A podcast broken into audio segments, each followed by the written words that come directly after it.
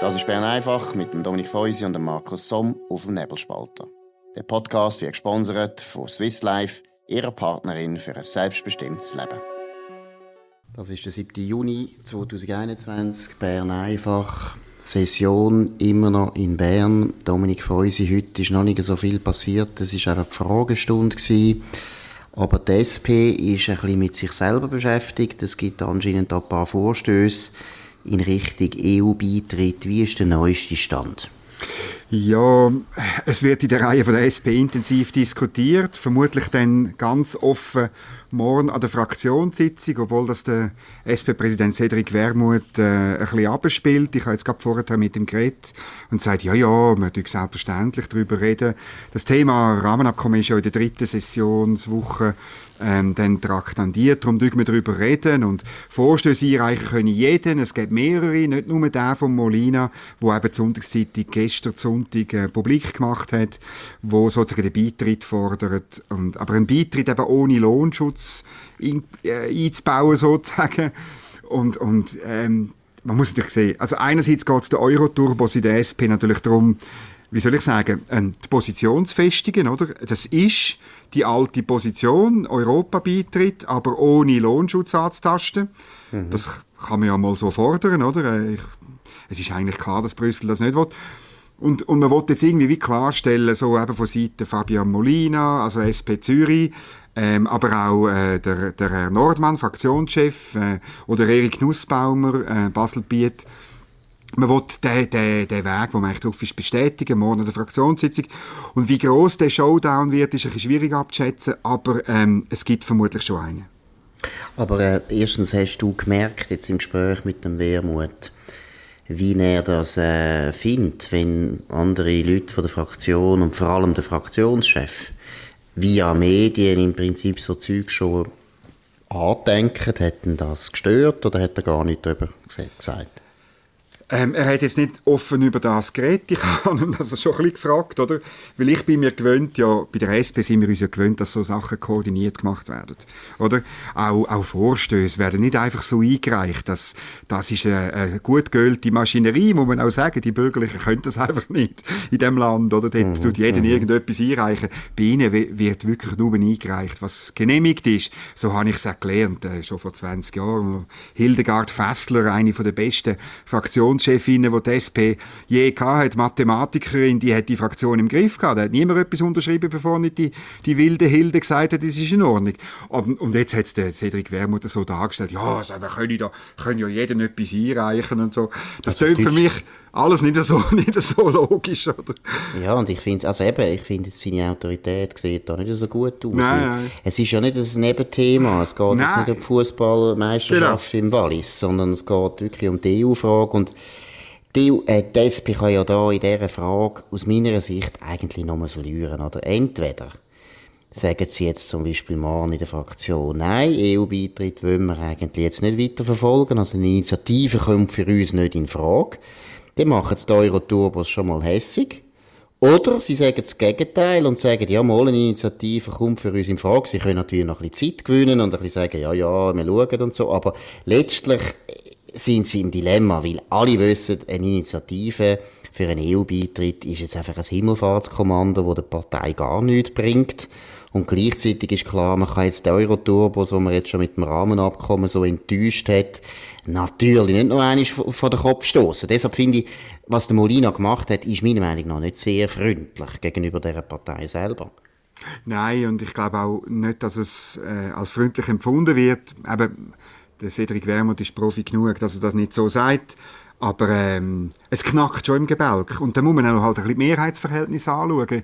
Also so richtige eingefleischte Gewerkschafter gibt es nicht mehr wahnsinnig viele in der SP-Fraktion. Oder? Das heißt, Fabio Molina und Konsorten können davon ausgehen, dass sie morgen einen, äh, einen Showdown gewinnen. Mhm. Ehrlich gesagt hat aber der Serkan Abrecht von unserem Team, wo über das schreiben wird, irgendwie auf, auf morgen Morgen oder Mittag, sagt, es könnte auch anders sein. Ich zweifle noch ein bisschen, wir sind gespannt, was mhm. er noch rausbringt. Mhm. Ähm, ich habe wirklich das Gefühl, es könnte auch ein bisschen darum gehen, der Euro-Turbos, dass sie den Gewerkschaftsflügel ein bisschen ins Enkel stellen. Nicht, dass irgendwie dann äh, die, die, die Schockstarre, wo die SP ein Stück weit drin ist, dass die noch lange weitergeht. Das ist natürlich eventuell gefährlich für die Euro-Turbos. Absolut. Und wir haben es ja schon mal erwähnt, das ist natürlich der Offenbarungseid für die linke Partei mhm. SP, oder? Man hätte jetzt die ganze Zeit können sagen, wir wollen in die EU, aber hat gleichzeitig eigentlich schaurig gut mit dem Status quo können leben genau. und hat eigentlich gar nicht unbedingt wollen in die EU, weil äh, eben der Lohnschutz, ich meine, die Vorstellung, dass man äh, den Lohnschutz bei einem Beitritt könnte durchsetzen, was man schon bei einem Rahmenabkommen nicht kann schaffen, das ist so absolut weltfremd. Aber das wissen die auch. Es ist einfach eben, es ist das Dilemma, dass sie eigentlich etwas vertreten haben und unbedingt wollen, wo äh, wahrscheinlich fast emotional wichtig ist und weniger politisch, aber eben politisch können sie es gar nicht wollen. Das glaube ich auch. Also sie, sie, sie wissen genau, dass das nicht aufgeht, die Rechnung. Aber eben, das ist so eine Mischung aus ähm, äh, Position markieren von der Euroturbos. Dann gleichzeitig auch Schadensbegrenzung. Äh, wir haben schon mal darüber geredet. Die Wählerinnen und Wähler von der SP sehen das mit dem Lohnschutz wahrscheinlich nicht so eng wie Gewerkschaften. Absolut, ja, genau. und, dann, und dann natürlich kann man äh, sagen, ich habe vorher auch mit dem Erik Nussbaumer geredet, oder? Ja, das ist die Position, die die SP natürlich schon lange hat, oder? Du erinnerst dich vielleicht, das ist etwa zwei Jahre her, SP-Delegiertenversammlung Art Goldau, da hat man durch Delegiertenbeschluss gezwungen, dass der Christian Löwra mit einem Schild posiert, das ist nachher überall in der Sonntagspresse gekommen, für, für Europa, für den Lohnschutz, oder? Mhm. Also der Spagat, der, der macht die SP schon jahrelang. Jetzt ist einfach, weil das Rahmenabkommen weg vom Tisch ist, fängt der Spagat ein bisschen an wehtun. Und man hätte eben immer können auf die Bürgerlichen zählen, oder? Man hätte immer können zählen auf die ja, genau. Bürgerlichen, die gesagt haben, wir wollen in die EU. Also man hätte die SVP natürlich immer können anschwärzen als Isolationistenpartei, die eben nicht will in die EU. Und auch die Mitte hätte man immer können vorführen und immer, das finde ich auch übrigens auch lustig, immer das, äh, die Forderung, man sollte endlich einmal eine Debatte über die EU haben. Wir haben ja und es ist ein Beitritt, genau. ein Beitritt ist ein Tabu und es wird nie darüber geredet. genau. Ich weiß nicht, ob du den Text da gelesen hast von Adolf Muschki, der Zürich Zeitung. Ich habe das äh, mit großem Vergnügen habe ich, ich da den Altmeister gelesen, weil letztlich ist das so hilflos, was der sagt, oder? Ich meine, erstens mal die die unglaublich interessante und extrem utopische Vorstellung, was die EU alles soll leisten können. Das ist das eine. Aber das andere ist wirklich, es ist so, du merkst, es ist einfach eine, fast eine religiöse Haltung. Es geht jetzt einfach darum, dass man die Utopie rettet, ob man sie dann eigentlich will oder nicht. Ah, auf das gehen wir aber gar nicht ein. Mal noch einen Moment, weil ich auch so müssen lachen. Die Geschichte vom Kranich, die er in dem Text erzählt. Der Kranich kommt zu seinem Teich in seiner vermutlich schönen Villa an der Goldküste und er verjagt den Kranich, weil er will die Fische aus dem Teich fressen, oder? Und ich muss sagen, ich meine, das ist ja genau das Bild, das die EU bei uns abgibt, weil sie ja uns ständig Nadelstiche, eben Kranichbiss macht an unserem Teich, oder?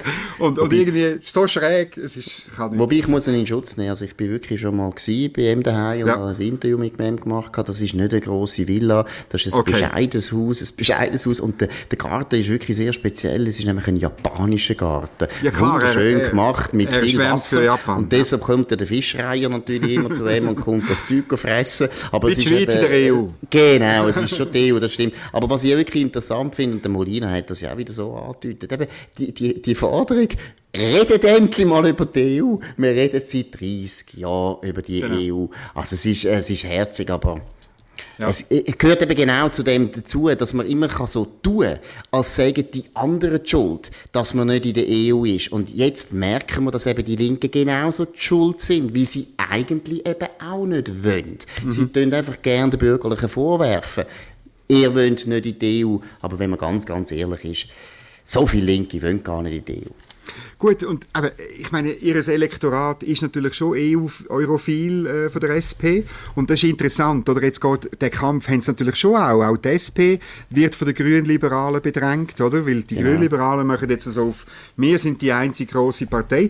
Interessant ist aber, dass der Jürg Grossen äh, in einem Interview gegenüber dem Tagesanzeiger äh, vor allem auf äh, die FDP schießt und nicht auf die SP. Das finde ich noch interessant, oder? Absolut. Also die FDP sei die Schuld an dem Nein. Dabei Absolut. sind die SP und Gewerkschaften mindestens so entscheidend gewesen. Wie ja, siehst du das? Ist logisch. Ja, das ist völlig richtig, aber das ist auch völlig durchsichtig, weil der Grossen will jetzt einfach die SP nicht verärgern und tut sie ein bisschen in Schutz nehmen und die FDP ist ja so, so der Prügelknabe unserer Politik. Also, meine, leider bei uns ja ab und zu auch ein bisschen, gebe ich zu, aber es ist schon wahnsinnig, alles, was falsch läuft. Also, für die SVP macht die FDP immer alles falsch, für die GLP macht die FDP immer alles genau. falsch, für die SP macht sie es immer, das ist die absolute Loserpartei. Man hat wirklich das Gefühl, alle tun sich da an ihrer eigenen Vergangenheit abarbeiten, weil wahrscheinlich jeder gute Schweizer hat eben irgendwo eine gewisse FDP-Vergangenheit. Ich glaube, ich meine, ich habe es glaube schon mal gesagt in dem Sender, äh, die FDP hat vor dem Ersten Weltkrieg rund 50% Wähleranteil gehabt. Die Hälfte ja. der Schweizer haben freisinnig gewählt. Also hat jeder einen Großvater oder einen Großonkel, der mal freisinnig war und alle tun sich da der eigenen Vergangenheit von der Familie abarbeiten, würde ich sagen. Also die FDP muss man auch wieder mal in Schutz nehmen, weil letztlich für alles ist sie nicht verantwortlich. Aber vielleicht noch ein, ein letzter Gedanke noch zu der GLP. Die Partei ist ja eigentlich auch äh, durchaus in einem Dilemma, oder wie siehst du das? Ja, ich Nein, ich glaube es nicht unbedingt. Bei der Europafrage sind sie gut unterwegs. Sie haben sich frühzeitig positioniert, klarer als andere Parteien. Ähm, sie, bei Ihnen geht es ganz klar um Wahlkampf. Sie werden dann äh, in zwei Jahren, wenn der Wahlkampf 2023 anzieht, das probieren in die Waagschale zu werfen. Sie haben das Gefühl, sie punkten bei, bei linksgrünen Eliten in der Stadt, also eben den sogenannten linksliberalen äh, Wählerschichten, den Häuslibesitzer, aber wo in der Aglo und in der Stadt wohnen. Ich finde das ein bisschen gar so Politik, ähm, politmathematisch zweckgemachte Strategie. Ich weiß nicht, ob sie aufgeht. Und es führt natürlich dazu, dass man wirklich auf dem Land wählt man denn die nicht mehr. Und ich frage mich ein bisschen, der Jürg Grossen, äh, ein guter Nationalrat, ein Unternehmer von Frutigen, ich meine, das ist natürlich so schräg, wenn er äh, so auf linksliberale städtische Elite macht. Da komme ich nicht mehr raus und ich werde das auch gerne mal dann mit ihm besprechen. Gut, er ist natürlich ein, ein Ausnahmefall. Völlig. In dieser Partei, jetzt eben von der Herkunft her und auch Mittlerweile. Ich bin ja dort schon mal bei ihm auch daheim gewesen, ist noch eindrücklich, seine Firma. Genau, das genau, macht er toll. recht gut, auch wenn er, äh, meiner Meinung nach, ein bisschen zu fest profitiert von unserer CO2-Gesetzgebung, das ist ja logisch. Aber ich finde ihn eigentlich ein guter Typ, da muss ich sagen. Auch noch, also ein Liberalen, wirklich im liberalen Sinn, einfach, dass er eben auch noch mit anderen Leuten redet. Da muss man ja schon heutzutage haben wir froh sein, dass man überhaupt noch mit denen reden kann. Nein, aber was ich noch will sagen, wegen, vielleicht ist das Wort Dilemma das Falsche. Ich glaube einfach, die GLP ist die meist überschätzte Partei, die es gibt, elektoral. Und mich erinnert die Partei ein bisschen an die Liberaldemokraten in England, oder? Die haben ja gemeint, ja, ja, genau. mit dem absoluten Euro-Turbo-Kurs wirst du Zukunft erobern in dem Land. Und nachher haben wir eigentlich gesehen, es sind eben gar nicht so wahnsinnig viele Leute, die wirklich noch so irrsinnig begeistert sind von der EU. Es sind eigentlich vor allem Entschuldigung, es sind vor allem die Medien, die sehr stark das noch pushen und eben auch äh, Kulturkreise. Also Lukas Bärfuß hat ja gestern, glaube ich, oder am Samstag, ich weiß gar nicht, im Blick, auch oder im Sonntagsblick, auch einen wunderschönen Text geschrieben, wie er jetzt in die EU will. Der Musk will in die EU, alle Schriftsteller wollen ja in die EU, ich weiß nicht warum, ob sie dort einfach ein besseres Kulturförderungsprogramm haben oder, also, no, ist ganz eigen. Also, aber weißt du, was ich meine? Ich glaube, ja. die GLP, die kann jetzt noch so lange die Euro-Turbo-Partei machen. Ich bin nicht sicher, ob mehr als 15% drin liegen. Weil in England hat es auch nicht funktioniert. Es ist eben gar nicht mehr populär, die EU. Und deshalb habe ich das Gefühl, die GLP, ja, ob denn da wirklich der Himmel voller Geigen hängt, ich weiß nicht. Aber weißt, der Unterschied ist natürlich, in Großbritannien hast du Majorzwahlen, oder? Du musst wirklich 50% äh, haben von deiner Constituency. Und äh, darum schaffen es die Liberalen mit, mit so einem Minoritätenprogramm nie nicht hin. In der Schweiz ist es natürlich anders. Im Nationalrat, wenn sie 15% machen, dann sind sie sau gut, dann sind sie besser als die FDP. Und ähm, ich glaube, das da ist das Kalkül. Da hast du wieder recht. Aber eben, ich meine, wenn die SP will jetzt, also, also wollen ja alle in die Nischen nicht drücken, oder? Alle wollen jetzt die europhile Nische. Und ich finde, wie gesagt, ich bin nicht sicher, wie groß die überhaupt noch ist. Das ist nicht eine wachsende Nische. Nein, ist es nicht. Aber eine wachsende Nische ist die Fragestunde. Du hast noch eine lustige Frage gesehen, die habe ich übersehen, aber die müssen wir unbedingt noch behandeln kurz. Ja, Zürich Zeitung hat das heute noch schnell ausgegraben, das finde ich noch ganz lustig. Eben, das ist am Montag ist einmal Fragestunde und Diana Gutjahr, das ist eine SVP-Nationalrätin aus dem Thurgau, eine gute, die hat äh, die Frage gestellt, wie viel kostet eigentlich die Frage, die sie jetzt stellt. Also auf Deutsch gesagt, was kostet das eben, wenn man da in der Fragestunde eine Frage stellt, weil die Verwaltung muss ja nachher die Frage behandeln und beantworten und das ist natürlich immer ein, ein rechter Aufwand. Jetzt, frühere Berechnungen haben ergeben etwa 6000 Franken meine, das ist schon verrückt, oder? Also, Wahnsinn. Da muss ich, wenn ich jetzt dir eine Frage stelle, kostet das 6000 Franken, also Bern einfach, gern, ist das Vermögen gern. wert, oder? genau. Das ist schon hure teuer.